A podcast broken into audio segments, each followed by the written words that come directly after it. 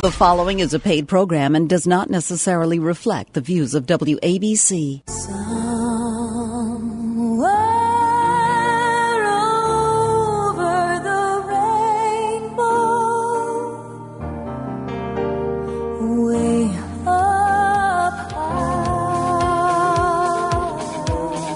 Welcome to the Dogs in Danger Radio Hour, bringing you honest talk, even when it bites. Now on 77 WABC, here are your hosts, Alex Alexanian and Brenda Bush. Good morning, New York. It's the Dogs in Danger Hour, and we are on not live. Not live. This is Wow. the first show that is not live. We are on tape because we're supposed to be away in Los Angeles. Um, good morning, Brenda. Good morning. It is still morning. We are recording from New York, of course, but it is still morning here, and we have a phenomenal show for you. Um, and we're going to talk about something that every single dog owner, just like last week's show, which obviously was vaccinations, every single dog owner has come across every single day, which is dog food. Is there anybody out there that has a pet that has not had to deal with dog food? Well, we're going to talk about are they fit for consumption? I'm not. I'm not talking about the dogs. Can we eat them as well? Or Are they regulated? Are they safe? Are they good? Are they balanced? Nutritious? Yeah, you're going to learn a lot more about dog food than you ever knew. But before we get into that, let's talk um, a couple of minutes about what happened over the last week. And um, I'm going to hint about this, but there is something coming coming up, something very very big in the animal front that this organization, meaning the Buddy Fund and Dogs in Danger, will be putting forth in the next year. And, and we've not really mentioned this to anyone. It's only inside the inside the, the circle. Don't worry, I'm sure no one's listening right now either. Uh, well, hopefully they are listening. Hope- or, or else we're really wasting our time. March of next year. March of next year is a major event coming up in Madison Square it Garden. is going to rock your world. Yeah, and we're not going to tell any more about it, okay? But March of we are right now at Madison Square Garden because that's where ABC studios are. WABC 77 is located right there, and about you know what 50 feet from here or 100 feet from here. There's going to be an amazing event for the animals, and we're not going to say any more than that. Unprecedented, historic Unprecedented. event for the animals. So you'll have to stay tuned. Every week we're going to tease out a little bit of information, I think. Yeah, and that's I think we've given too much away. So Okay. let's let's put the clampers on that one. Um, and I want to talk a little bit about uh, a piece of news that you gave me today. I just sent an email off to our good Congress, uh, not Congressman, Representative, uh, Assemblyman Micah Kellner, asking what's going on with that uh, with that uh, tremendous law that they're trying to get passed in New York State. Uh, it's called CARA, C A A R A. Right, and it stands for Companion Animal Access and Rescue Act. It establishes standards of care for abandoned stray animals, and uh, and ensures that if a qualified rescue group wants to take an animal from a municipal shelter, that uh, they can they can do that. It's a tremendous, it's a tremendous achievement if this state, which is basically in the dark ages as far as animal laws are concerned, it's really in the dark ages. I think the last Roman emperor, when he was ruling, that's when they they passed the last law in New York about animal rights. Anyway, this is so if you live in New. York and you haven't already contacted your legislators, you need to do that and show your support for this. And it's New York State Senator Joseph Robach and Assembly Member Micah Kellner. Yeah, it hasn't passed yet, guys. It hasn't passed, and we just heard that it was not voted out of committee, meaning to go to the floor. It was remanded back again. We thought it might come up for vote a couple weeks ago. It did yeah. not. So that's not good news. I asked our uh, assembly Well, it's not bad news on. either. It was s- sounds like it was uh, sent back for agriculture. Exactly. So anyway, um, we will give you more updates as we know them. Um, I'm going to switch to our topic in just about a minute, I guess, because we should probably cut the commercial, come back with our first guest, and our topic today is dog food And Is the it- pet food industry. and Yeah, the whole pet food industry. But most specifically, we're going to talk about dog food and the things you need to know about dog food and your pet. We'll we'll be- be right back. Hi, this is Alex And Brenda. from the Dogs in Danger Radio Hour with a special message for you, WABC listeners. Our charity, the Buddy Fund, has saved over 50,000 dogs from being killed, placing them in loving homes across the country. Through our program, Dogs in Danger, we give a voice to the voiceless and raise awareness about issues and indiscretions in the animal community that would otherwise go unnoticed. However, as a charity, we are dependent on donations from listeners like you to keep the Dogs in Danger Radio Hour alive on WABC Radio. We ask that you please look into your hearts, and if you support our cause and want to continue help us make a difference, please log on to dogsindanger.com and make a donation to the Buddy Fund. Any amount you can spare would go a long way in helping keep animals out of kill shelters and informative programming on the air. It's up to listeners like you to help make the difference in the life of a furry little friend. So please log on to dogsindanger.com and make a difference. Do you wish all dogs and cats could find homes, but you can't adopt one right now? Best Friends Animal Society has a solution. Now you can help a homeless dog or cat find a home with our free action kit. Just visit our website, choose your favorite dog or cat, and we'll get you started. When you help a homeless pet in this way, you really are a champion, and that's why we call you a champion of love. Become one today on the Best Friends website at champion.bestfriends.org. That's champion.bestfriends.org because every homeless pet needs a champion and a best friend. Hey, we're Montgomery Gentry. And we'd like to tell you about the Bureau of Land Management's Adopt a Horse or Burro program. America's wild horses and burros are often called living legends of the Old West. Thousands of wild horses and burro are overpopulating the western rangelands, and we need your help. For a minimum of $125, you can adopt one of these remarkable animals. Don't miss this opportunity to adopt a living symbol of the Old West. If you love animals and are willing to provide a good home to a very trainable Mustang or Burro, call Adopt a Horse Program toll free at 866 4 Mustangs or browse BLM's website at www.blm.gov slash WHB. Have a heart and bring home a piece of the Old West. Remarkable Radio, the Dogs in Danger Radio Hour on 77 WABC. Here are your hosts, Alex and Brenda.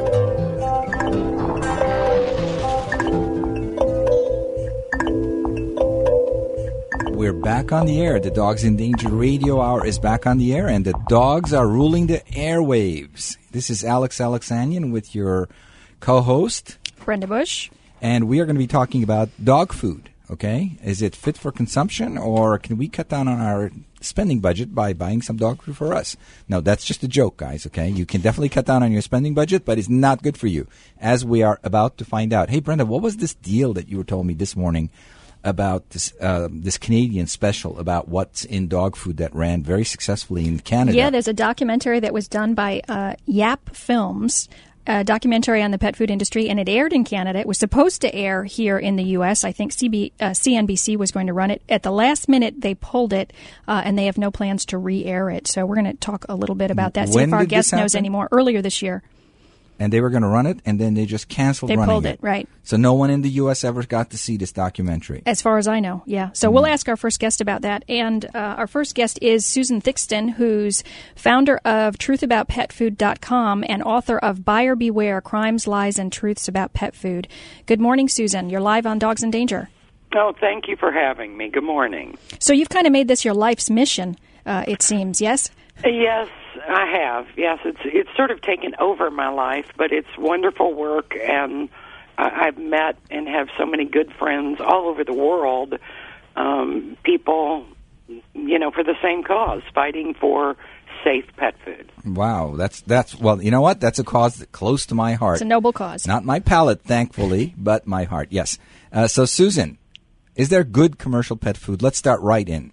Is there a good commercial pet food? And if there is one, in your opinion, I want to know what it is, what the brand is. Well, I, I don't recommend any pet food brand, so I can't in my position. So I'm sorry, I, I just can't do that. Uh, but yes, I do believe there are conscientious companies out there that are in business uh, for the right reason, not only to make a profit, but to provide a, a, healthy and quality nutrition food for the customers that, that buy their product. Um, the problem with this industry is that the regulations that govern the industry allow um, for very inferior, literal waste ingredients to be used in pet foods. The regulations also make sure that every label basically says the same thing. What, So what, when wait a I'm- second, Susan. Okay. Um, you're basically saying that there is good stuff out there on the market that one can go and buy, right? yes. But you can't tell us what that is. I, I don't recommend any brand. Well, she okay? chooses not to, so she doesn't get herself into trouble with the, What the trouble? pet food companies out there. Well, because if if uh, the perception of me endorsing a pet food, okay, that's just uh, I'm not. Uh, it's not my goal to tell people what to feed. My goal is to provide education, to try to change the regulations, uh, and and to try to make the industry itself become more transparent, so that the millions of people out there that have pets, love them, and want to feed a good food, have their own power to walk into a pet store and to see the difference. So if you're saying that the, the, the industry is not adequately regulated and allows for uh, pet foods that are really, in your opinion, to be very inferior product, um, It, it's not only not regulated very well, which they claim it's regulated more than human food, but that's ridiculous. It's not. Uh, the the FDA has compliance policies. Compliance policies are uh, directives from FDA administration to field representatives that tell them to not enforce, to not enforce federal food safety laws that apply to pet food. So tell us, Susan, tell us the, the biggest, who are the biggest companies selling pet food out there? Uh, what's the number one pet, pet food selling company out there? Uh, Mars, Mars, the same people that make M and M's. well, and of course, so- most people don't buy dog food that's named Mars. So Right, what would right. be Yeah. some what would be some of the typical brands that Uh, Mars would Nutro, Royal Canin, uh, Pedigree are Okay. all made by Mars. And who's number two? Uh, I think either Procter and Gamble, which is, uh, I think actually, uh, si- yeah, it's uh, Procter and Gamble is uh, now Nutro, uh, now uh, Natura Brands, which is Innova, Evo, California Naturals, and Karma, and the Iams and Eukanuba products. I think they're number two. And who's number three? Is it Nestle? I, I believe it's Purina. Purina. Isn't that Nestle? Yes, yes. So that's Nestle, Yes. parent company. And then following shortly thereafter, we have Del Monte with a multitude of products, many different brands, uh, and Colgate Palmolive. Those are the world leaders of pet food. And safety. how how big is the business altogether? The category. Um, pet food alone, I believe, is like a forty billion dollar a year industry. that's with a B. with a B.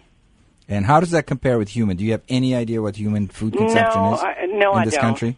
No, Okay. no, I, I- I don't have the numbers as far as human food. And those handful, and there are so many dog foods on the market today, and those handful of companies are responsible for branding and marketing all the dog foods that we see, pretty much. Com- that you would commonly see in, in you know. and they have a, a huge amount of power with their tr- lobby organization, uh, the Pet Food Institute. They have huge amounts of power with trade organizations, uh, the pet food industry, which would not even allow me as a consumer representative go to a trade event, which was recommended for me to go to this event in Chicago, held in April, uh, by a couple of smaller, quality minded pet food manufacturers. They went, Susan, you've got to go to this event. You'll learn so much. You can report it to pet owners. The industry would not let me attend. Well, but Susan, in all honesty, the uh, the FDA um, does, I guess, the best it can, but it's kind of a shabby job because it has a huge scope and it's kind of intertwined between the industry and the good, the welfare of the humans and the welfare of the industry it supports. So th- throwing the blame on the FDA is one thing, but w- w- let's talk about these companies. These companies are gigantic. I mean, they're icons of human consumption. Okay, Mars, P&G, Purina, Del Monte. Um, I mean Nestle and Del Monte. I mean combined, they probably represent seventy percent of everything you buy at the supermarket. That's my guess. I know that one company that I personally work for, Nestle, represents something like twenty five percent alone. So let's let's say that these worked com- for as in past tense. as in past Let's tense, be clear. course. Yes, I do not work no for Nestle conflict now, there now. but 20 years ago I did. Um, so let's say that these companies are obviously enormous influence companies that we re- recognize that they provide all the food pretty much that we eat, packaged foods out there. Um, what are some of the ingredients that are in pet food that you think uh, pet owners would be shocked to know that that's in the food that they're feeding their, their, animals? one of the most common ingredient uh, that that pet owners will be shocked on is the ingredient animal fat. This ingredient, uh, according to FDA testing, is linked to, associated with euthanized animals. And Wow. it can be any euthanized animal. Uh, euthanized animals cannot go into the human food chain. They are an expense to destroy. Instead, they are rendered. One of the biggest secrets in pet food is Well, well, let's clarify. What is this word rendered? Just tell us the rendered plain means word. to cook. You you uh, render soup. Okay, render means to cook. So expired grocery store meat, expired restaurant fat, um, cutaway sections at a slaughter facility for the processing of human foods. When an animal has an injection site, a cancerous tumor, those are cut away. Most people think those tissues, uh, diseased tissues, diseased animals, they're just destroyed. No, they're not destroyed. And I have a 2004 uh, document that was prepared for Congress that explains rendering. Should anybody want further information?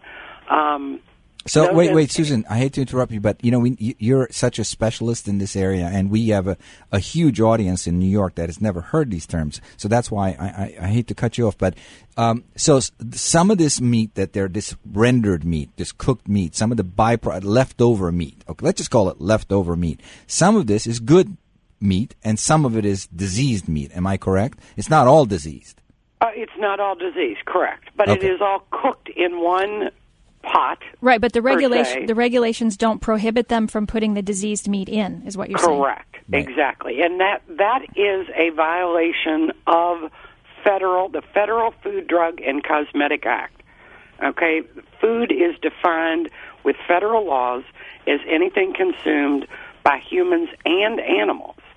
The FDA has written compliance policies that override provide loopholes to industry. Ah, they provide loopholes out of that law, is what you're saying. Exactly. without getting technical. That's how these huge companies that are obviously, you know, I was going to say, are they? Is Mars breaking the law? The answer is they're not breaking the law because the Well, law has given them a way are. around it.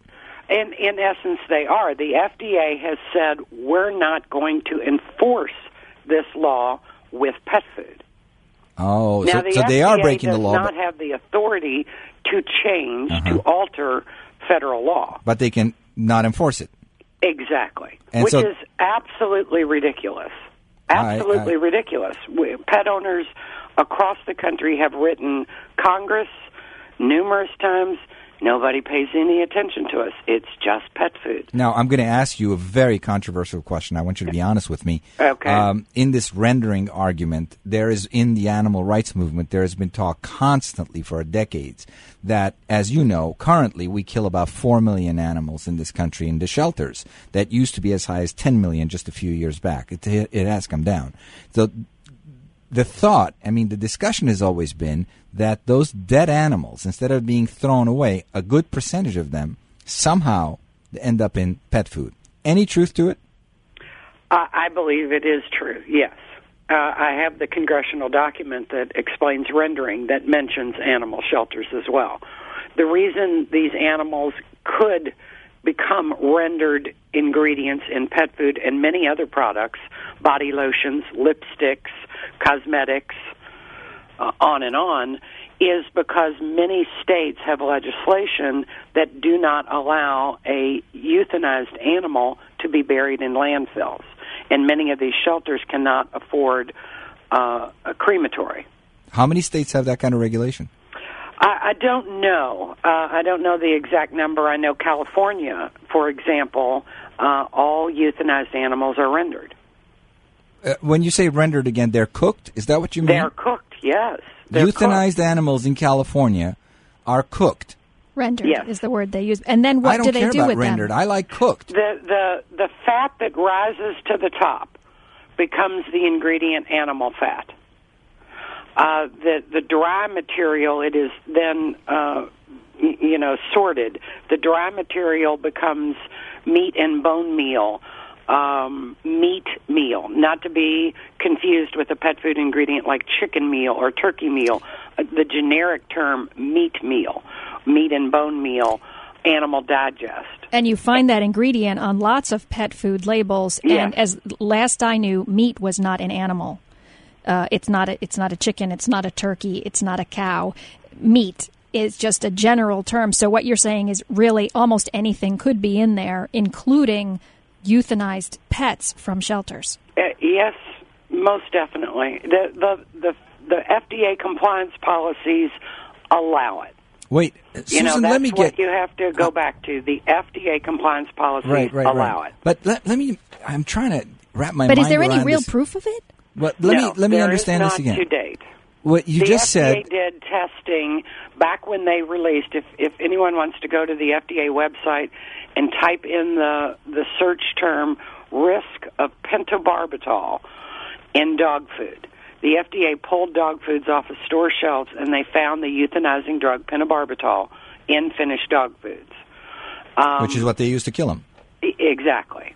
Huh. They uh, also did species source DNA testing on pet foods, on these dog foods, and they found no dog DNA, no cat DNA, and no horse DNA. They announced no dogs or cats in pet food because we didn't find dog, cat, or horse DNA. Well, those are the three possibilities the FDA stated could be the possible species source of the drug. Well, if they didn't find the DNA, then their tests were inconclusive. Where did that drug come from? It didn't haphazardly end up in dog food. It had to come from So a there- rendered euthanized So it's animal. somewhat inconclusive, is what you're saying. It is more than somewhat Yeah. inconclusive. It's flat out inconclusive. Right. Okay. So then tell me about the case in California. In California, they can't bury the dogs, right? They cannot bury the, like shelters. They Right. cannot bury uh, euthanized animals in landfills. So these animals are rendered. So they're they're so they're rent. It's meaning that they're somehow cooked or something, and then those animals, the the rendered product. What do they do with that in California? Uh, they sell it to shrimp farmers. Uh, they sell it to uh, the cosmetic industry. Um, i it's and they sell it to pet food. And you believe they do, even Yeah. though the, the documentation is, is not conclusive. Tell us the key ingredients people should be looking out for in, in that, you know, in those terms that the industry has come up with, which are impossible to figure out. Tell us the key ingredients people should be looking out for that is not good for them. Animal fat is is one of these rendered ingredients. FDA testing was linked to pentobarbital. Animal Meat fat. and bone meal is the specific ingredient name. Meat Um, and bone meat meal. and bone meal. Um, um, animal digest.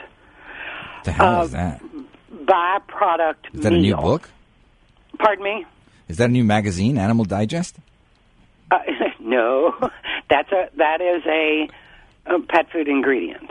That is a rendered pet food ingredient. Animal digest. Susan, we're running out of time. I've got to ask you this question about this uh, Canadian special, uh, this documentary that um, apparently just Brenda was alluding to um, that ran. It was very successful in Canada, and CNBC was going to run it here and did not run it at the last minute and has not given any reason why they canceled it, and they're not planning on running it again. And no network is. What was the content in it, and where how, where can people see it? I've seen the video. It's it's good. Um, you know, it tells a lot of stuff. Uh, but um, my guess as to why CNBC stopped this is because the advertising strength of the powerhouses of this industry. Can you people know, if you- find this someplace? Uh, you can buy the DVD from Yap Films. Oh, you can buy it, and is it on Netflix? Do you know? Uh, I have no idea. We'll I put a have no link to idea. it. We'll What's- put it. We'll yeah. put a link to it on our website, so we'll put so a link people to it. have And the that, name right. of, the, of the documentary is? Uh, a dog's breakfast. Okay, we didn't have that. A dog's, Dog's breakfast. Breakfast. And Yeah. was it good? I mean, is it it it good. worthwhile I, for I people can't, to I see? wish they would have done more. Uh-huh. You know, there's there is another one. I don't know how good it's going to be, but there is another documentary being made right now out of Spain. Uh, so, and they're, and they're going to dub it in English as well. Um, Well, we look so- forward to seeing that one. Um, Um, just just as a, a, last tip for people, um, how can they um, find better quality foods, assuming they're going to um, be feeding a commercial pet food? What what are where are some of the places they can go to research to find better quality foods? Well, they can they can go to my website. The newsletter is free, and and they the, the website has a wealth of information. But read ingredients. Don't pay any attention to commercials to advertising to the front of the bag, all those fluffy pictures, all of that can be very misleading uh, complements of, of pet food regulations. Flip the bag over and read the ingredients. Susan, last question for you. How about the old way? Giving your dog a bit of whatever you eat. Just take That's it off exactly the table. exactly what I do.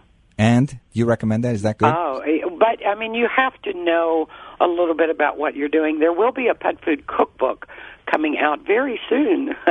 Myself and a veterinarian friend are, are publishing a pet food cookbook, but I've been feeding my dogs people food, my own. So have you know, I. So have I. thing. And you know what? I love it when people call it people food because there's no such thing as people food. It's just food. And that works for the It dog, is right? just food. Yes, you have to give them all the nutrients they need, but it isn't Right. brain surgery. It's not as hard as you think. Thank you, Susan. We really appreciate you joining us today. It's been very enlightening, and uh, hopefully there'll be a lot more healthy pets out there because of it. Well, thank, you, guys. Thank you, Susan. Great guest. Thanks again. We'll be Bye. right back with our second guest. Hold on. This is not over yet. Hey, Brenda. What's the best way for the good folks out there to help their furry friends? Well, they can buy our Dogs in Danger branded t shirts, mouse pads, and postage stamps. And you know those stamps are real U.S. postal stamps, so you can use them every day. Just think, someone else finding out about this cause each time you send a letter. So please go to dogsindanger.com and buy from our selection of logoed products. Remember, each purchase helps us save a life. That's dogsindanger.com. Right now, thousands of wonderful dogs are in shelters waiting for families. Meanwhile, puppy mills breed tens of thousands of puppies each year to be sold in pet stores or over the internet for profit. Dogs in puppy mills never feel the touch of a kind hand or grass under their paws. They're forced to have litter after litter to produce puppies for sale in pet stores at high prices. At the same time, many dogs lose their lives in shelters because people choose to buy rather than adopt their pet. Best Friends is working with you and with humane groups all across the country to bring about a time when every animal has a loving home and there are no more homeless pets. Through their puppy mill incentive, thousands of dogs have been rescued from lives of suffering and have become part of loving families. And you can help save even more. Text the word dog to 90999 to give $5 to Best Friends Animal Society and help save the life of a puppy mill dog. Together, we can make the dream of no more homeless pets come true. Message and data rates may apply. Throw your dog a bone. Let him listen to the Dogs in Danger Radio Hour on 77 WABC. Back to Alex and Brenda.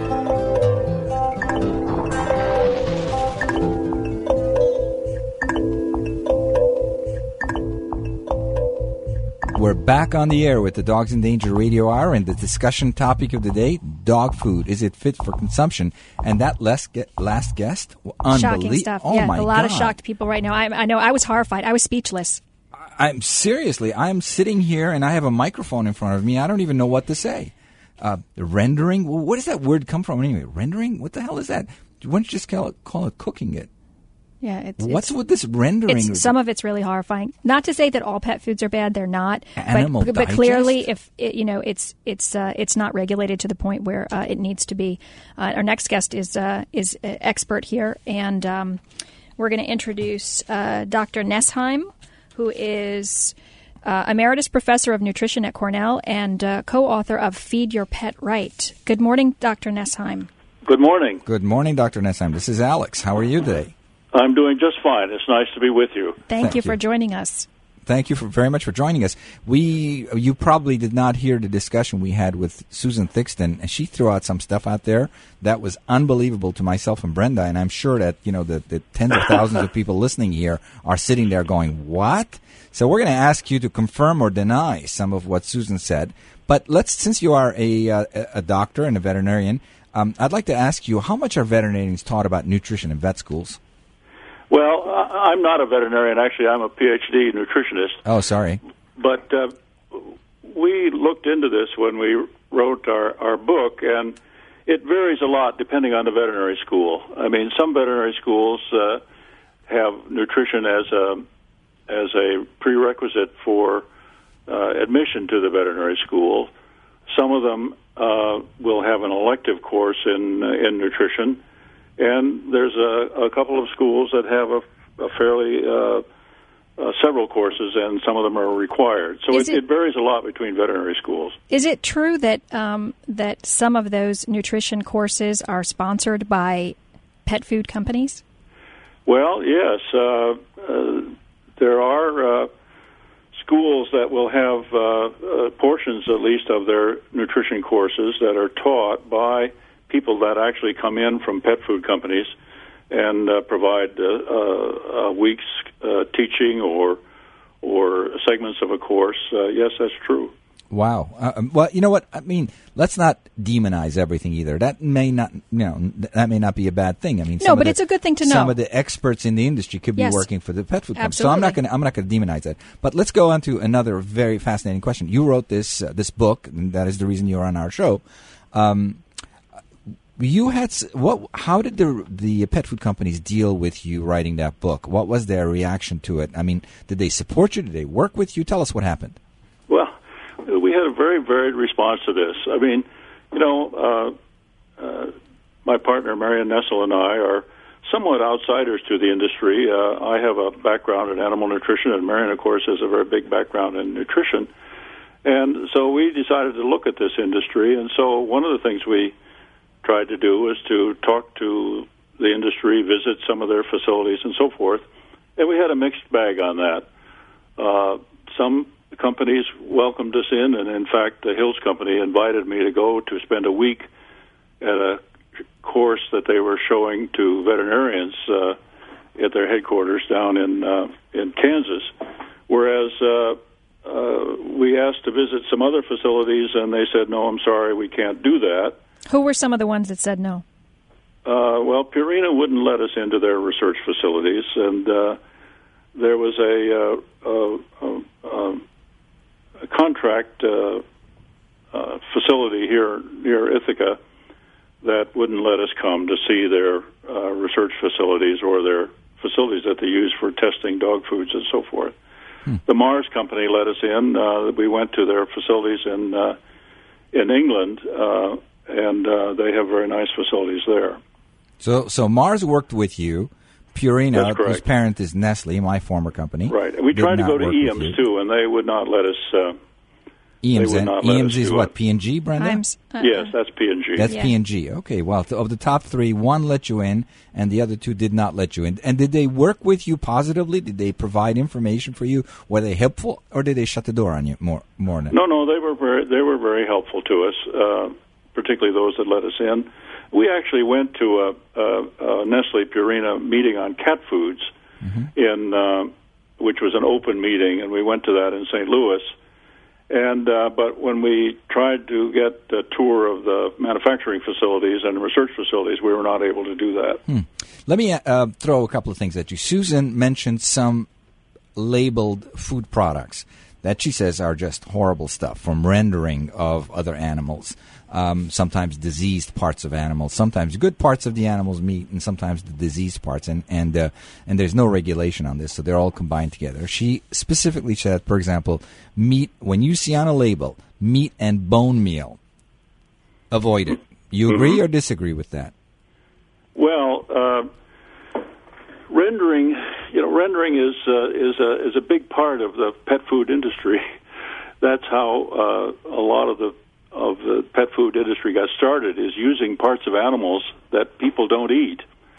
You know, uh, probably. But is that uh, necessarily a bad thing? I mean, because there are parts that we won't eat that an animal will eat. However, what she said was that there was diseased parts of the animal that are mixed in. And euthanized animals. and, and euthanized animals. For example, we don't want to eat a dog, okay? No matter Yeah. what part, even the juiciest part of a dog, we don't want to eat it, okay? we don't want to be Of course not. feeding if it the dog not. is filet mignon, we as a society have decided we don't like dog filet mignon. So what she's saying is one one part of her equation is that it's diseased parts that are going in, and another things that she's saying is that sometimes dog and cats are ending up in the dog food. What's yeah, the deal? well, is there we, truth? We looked into this a lot. Uh, The majority of the of the meat meals, and and you don't see very much meat and bone meal in pet foods anymore because it's gotten a bad name. But you do see things like poultry byproduct meal and uh, poultry meal and and lamb meal and things like this. And the parts of the animal that we don't eat, which is the intestines and uh, the some of the organs and so forth, uh, come out of packing plants, and those are sent to rendering plants where they're cooked, and some of the fat is taken out of it, and they're dried, and they become a meal, which is a high protein meal, and uh, and and those are have been kind of the basis of uh, commercial pet foods for for many many years. Now, in terms of whether there are dogs and cats in pet fo- in in meat meals. Uh, uh, there's no question that that used to be the case, and but we tried to find out in our research whether that was still still happening. Uh, there's a funny story about a company, a rendering company in St. Louis, that uh, uh, television station there back in the 90s filmed a truck going into their facilities that said, uh, "We feed your pets," and it was coming from uh, from uh, dog pounds and so forth. So that caused a huge hue and cry. and uh, but uh, we looked into this as as much as we could, and the uh, uh, county shelters and so forth uh, tell us that uh, most of the pets are now uh, incinerated, or in some cases go to landfills. And of course, pet food companies, when they buy their products, can specify to the companies that they buy them from of, uh, of you know the kind of things that they want to go into them. So we couldn't find much evidence that uh, there were dogs and cats in these meat meals, but that's not true. It's not you know it's not 100 percent that it couldn't be the case. The regulation does not prohibit it, though, right? No, it does not. And the same thing was true with uh, euthanized animals. Uh, certainly, that can be the case because you have the, the U- FDA did look into looking at some of these products and found some uh, residues, very small amounts of residues of phenobarbital, which is a use, the, which is the drug that's used to euthanize these animals. So- There's no natural way for that to get into there, right? no, I mean that would have to come from some euthanized uh, animals somewhere. What about uh, somewhere. and the- so, I mean, uh, pet food companies tell us that uh, you know they now can go to a specific poultry product, poultry producer plant, or you know a, a rendering or a plant that is that is uh, preparing chickens for human consumption, and uh, they take the uh, offal and the other things that are not being used, and they know where it comes from, and so therefore they can have a better chance as to what the pet food really has. But uh, you know that's not the case probably in every case. Right. Well, it, it never really is. Um, Right. I asked Susan to name the f- best, fo- you know, the best uh, pet, pet foods that there are out there, the ones that are the best. And High quality refused. natural foods, right? Right. As an independent consumer advocate, she felt uncomfortable naming names and brands. So, can we ask you? We're not going to talk about what's a bad one. Can you tell us what what are good brands? Oh, you know, um, I don't really have a very good uh, uh, way of telling this because uh, you know nobody is doing experiments that feeds uh, one brand and uh, versus another brand and feeds them for a long period of time and and What about from a nutritionist perspective, from what you're seeing on the labels? I guess. Well, from a nutritionist perspective, you know, one of the things we say in our book and that pet foods are kind of like infant formulas in that they're in some respects they're all alike because they have to meet uh, the profiles from the Association of American Feed Control officials as to the nutrient content. So, uh, it, you know, it's like infant formulas. They are supposed to provide all of the nutrients that the uh, infant needs, uh, and that's specified by regulation. Well, in pet foods, the uh, this uh, AAFCO profiles that they're supposed to meet provides the nutrient profiles that they all have. So, most of the pet foods will have the same, at least basic nutrient profile. It's the ingredients that are in them that people try to differentiate them from. What about the high-priced, really expensive uh, foods that you can get? You know, the veterinarians will recommend to you. I think Brenda knows some of the brands. the prescription diets. Well, we're going to yeah. try not to name brands here today, Right. but the prescription foods. What are your thoughts on those? Well, yeah, I mean, that's uh, again, there's very little. Uh, one of the things we found is that there's extremely little research evidence on a lot of this to be able to uh, make a decision. Uh, there are things that are, for example, there's pretty good research on on uh, foods that are supposed to be help dogs that have kidney problems, for example, and uh, and so some of those prescription diets have a fairly good uh, research background. Others, uh, we looked at the ingredients and the nutrient profiles of some prescription diets as and looked at them as opposed to regular commercial diets, and we could really find very little difference in them. The Hmm. pet food it's- companies, particularly companies like Hills, which work with veterinarians a lot, feel that prescription diets provide a, a, a way in which a veterinarian can have a, a treatment or an interaction with a, with a client uh, in a way that they're doing something for their pet. And so they use these prescription diets in that way. But also, and a steady different- and a steady income. Yeah. I would say. You know, I, I pass I pass by uh, on my way uh, a couple of times a week. I pass a, a local uh, veterinary hospital, and I know they get their deliveries of these foods on Thursdays. And how do I know that? Not because I buy it, but because I see hordes of people and bags of food stacked up. As this is just one small practice.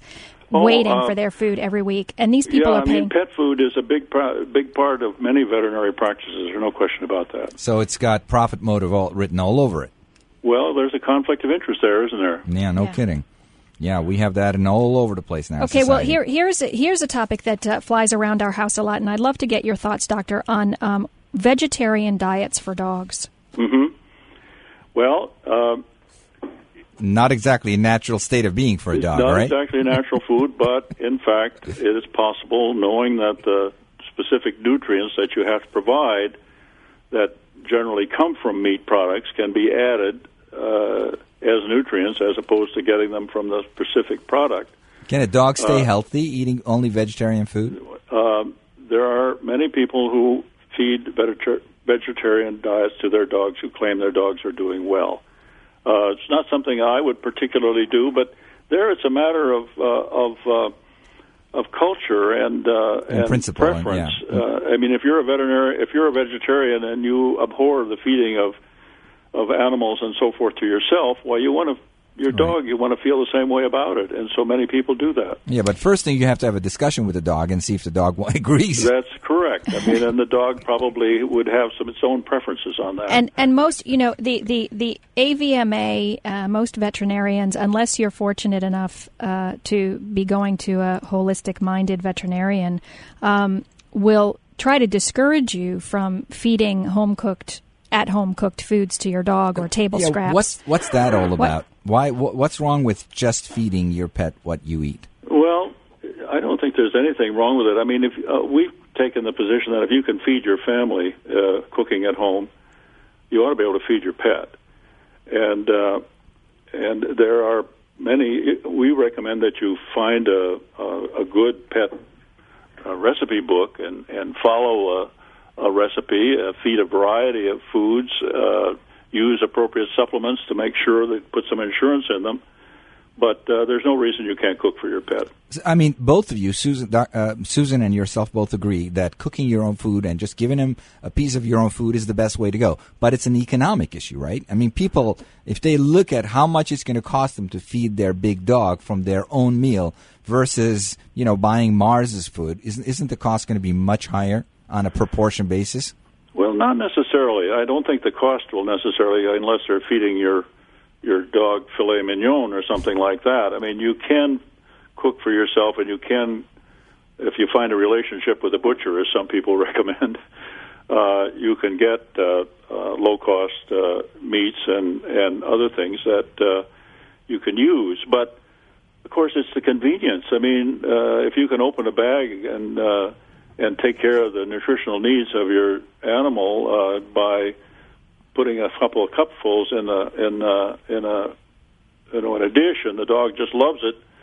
Why, that certainly takes a lot of pressure off. Yeah, that's that, that's true. But let me ask you this question, okay? Susan was very critical of the FDA regulations, and FDA gets hit right and left, obviously, just as, just as the, as the FAA does, and you know all of these kind of quasi regulatory agencies that you know that are supposed to look out for the public and look out for the industry. Again, you talk about a conflict of interest. That's the t- ten thousand pound gorilla in the room. But let's you know one of the most destructive forces known to man, that I believe anyway, is the Big Mac. Okay, you eat a Big Mac every single day for every single meal in your life, you're going to die really fast. Okay, it's probably caused more death than all of the wars in the last 50 years combined. You, you, probably seen Morgan Spurlock's movie then.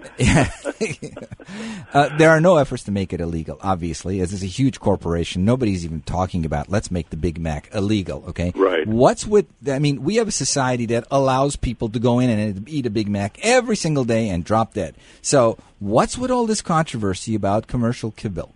I mean, kibble is the one that everybody targets, right? What's inside of that kibble is what we've been talking about 90% of this show. Right, right. Why, why have this, you know, all this craziness about something where we have a society that, ex, you know, that accepts um, self-destructive food all over our chain, food chain? Well, you know, pets have a very special place in people's lives. And uh, people who are, you know, very concerned about what's in their pet food, uh, uh, really are showing the concern that they have that their pet is fed properly and uh, fed a good diet. I mean, they the pet is completely dependent on them, and so they're the ones who are providing the nutrition for the pet. You you make your own decisions when you when you cook for your when you feed yourself and Right, you have and- your Big Mac every day and Well, so forth. So exactly, and that's the discussion we were having coming down in the car today because he used his Big Mac analogy on me, and I said, you know, dogs don't have a choice; they're completely dependent on us for the food that they eat. that's Uh, correct. li- like it or not, there's a lot of concern about from people who love their pets. right? To make to make healthful choices for their animals, and correct. Um, you know, I, I've used uh, for years a, a natural kibble and supplemented that with home cooked. Um, you know, after doing a whole lot of research, picking the food, I have angst about it every once in a while. I would love to switch over. I'm not. I, I'm not against pet foods. I'd love to switch over to an entirely home cooked diet for my dogs. But honestly, it's you know, it, it's not the easiest thing to do. It takes a lot of work, just like it does to cook for your family. That's correct, and I think your dog probably loves it that you cook for her some once in a while. They do. Yes, they do. All of them. All of them do. Right. Well, you know what? I, I love, I absolutely love the tagline for Animal Planet. Um, it's it's absolutely terrific, and it applies again. Surprisingly human.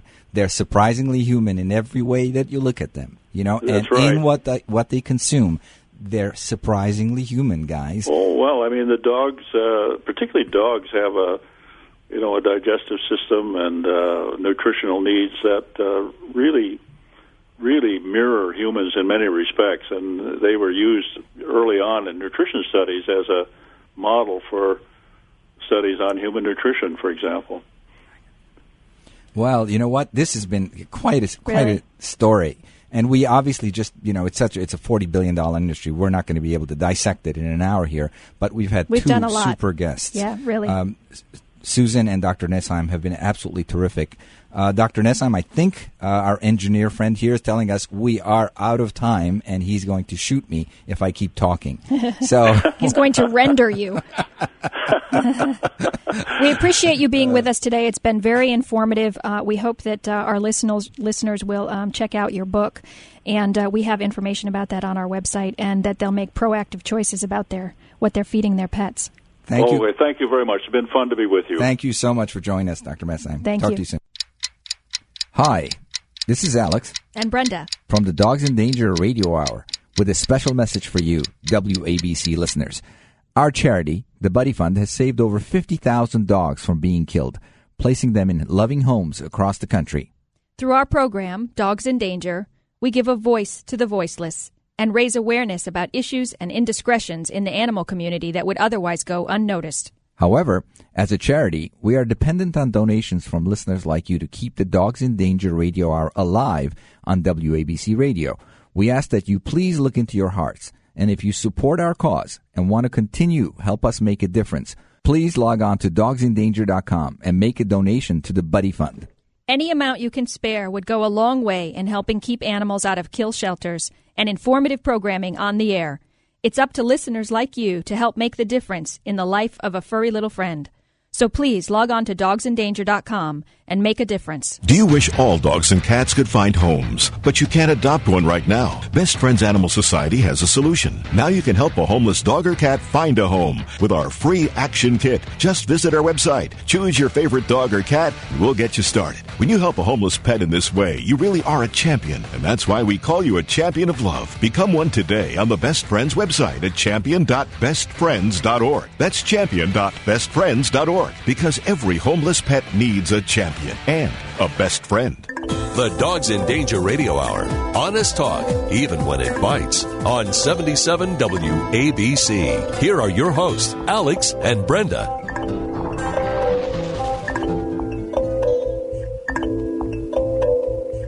We're back, the Dogs in Danger Radio Hour. Wow, Brenda, I got to tell you, you know, we've been talking during a commercial break here with our engineer friend Frank. Thank you, Frank. And uh, we are all disgusted here. I don't know about the listeners, and if you guys uh, feel the same way, send us an email and say, I am disgusted. What's with this rendering routine? Brenda? I- am horrified, really. I mean, there have been rumors of, you know, diseased and pets euthanized in pet food for a long time. Um, and uh, it, it's horrifying. And I just, you know, the, the idea of the show today was not to bash pet foods no, out there. Not. Sure, there are good ones out there. Better. I think it's good. there are better. good ones out there, and uh, c- companies that are committed, uh, that are conscientious, and um, people just need to do their research. They really do. If they're going to feed a commercial food, they've got to do their research and know what's in that bag of food, and don't just trust the marketing because they are savvy marketers. Yeah, but you know, it's not that they're bad guys. It is just the nature of the beast that they're in the profit business. It's profit. I worked for Nestle, as I said, and you know, it's it is their business to make a profit out of these products. It is it is the the nature of the business also that the pressure that a show like this and the people that are listening to the show An put educated consumer. Right. Do, do, you remember what uh, Dr. Nesheim said on, on, a passing sentence? He said meat and bone meal products, which is one of the labels. Mm-hmm. Bad stuff on the labels is pretty much gone away because they've been taking a lot of heat for it. Well, guys, where's the heat coming from? Right. It's coming from you, me, and you guys listening out there. That's the heat and that's going to make these CNBC. Companies. We want you to air that documentary so more people can see it. Absolutely, and we're going to put a link on our website, on the dogsindanger.com website, to yep. where you can buy that documentary from the filmmaker. We are pretty much out of time on a very fascinating subject. I'd like to come back to this topic, topic uh, a few months from now and redo it again. Um, having said that, um, this is Alex Alexanian and, and Brenda Bush signing off for another week. We'll see you weekends. Thanks again.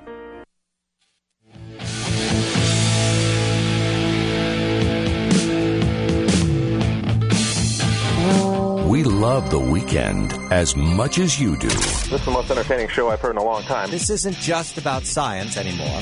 Make 77 WABC part of your New York weekend. Live, passionate talk on the issues that affect you.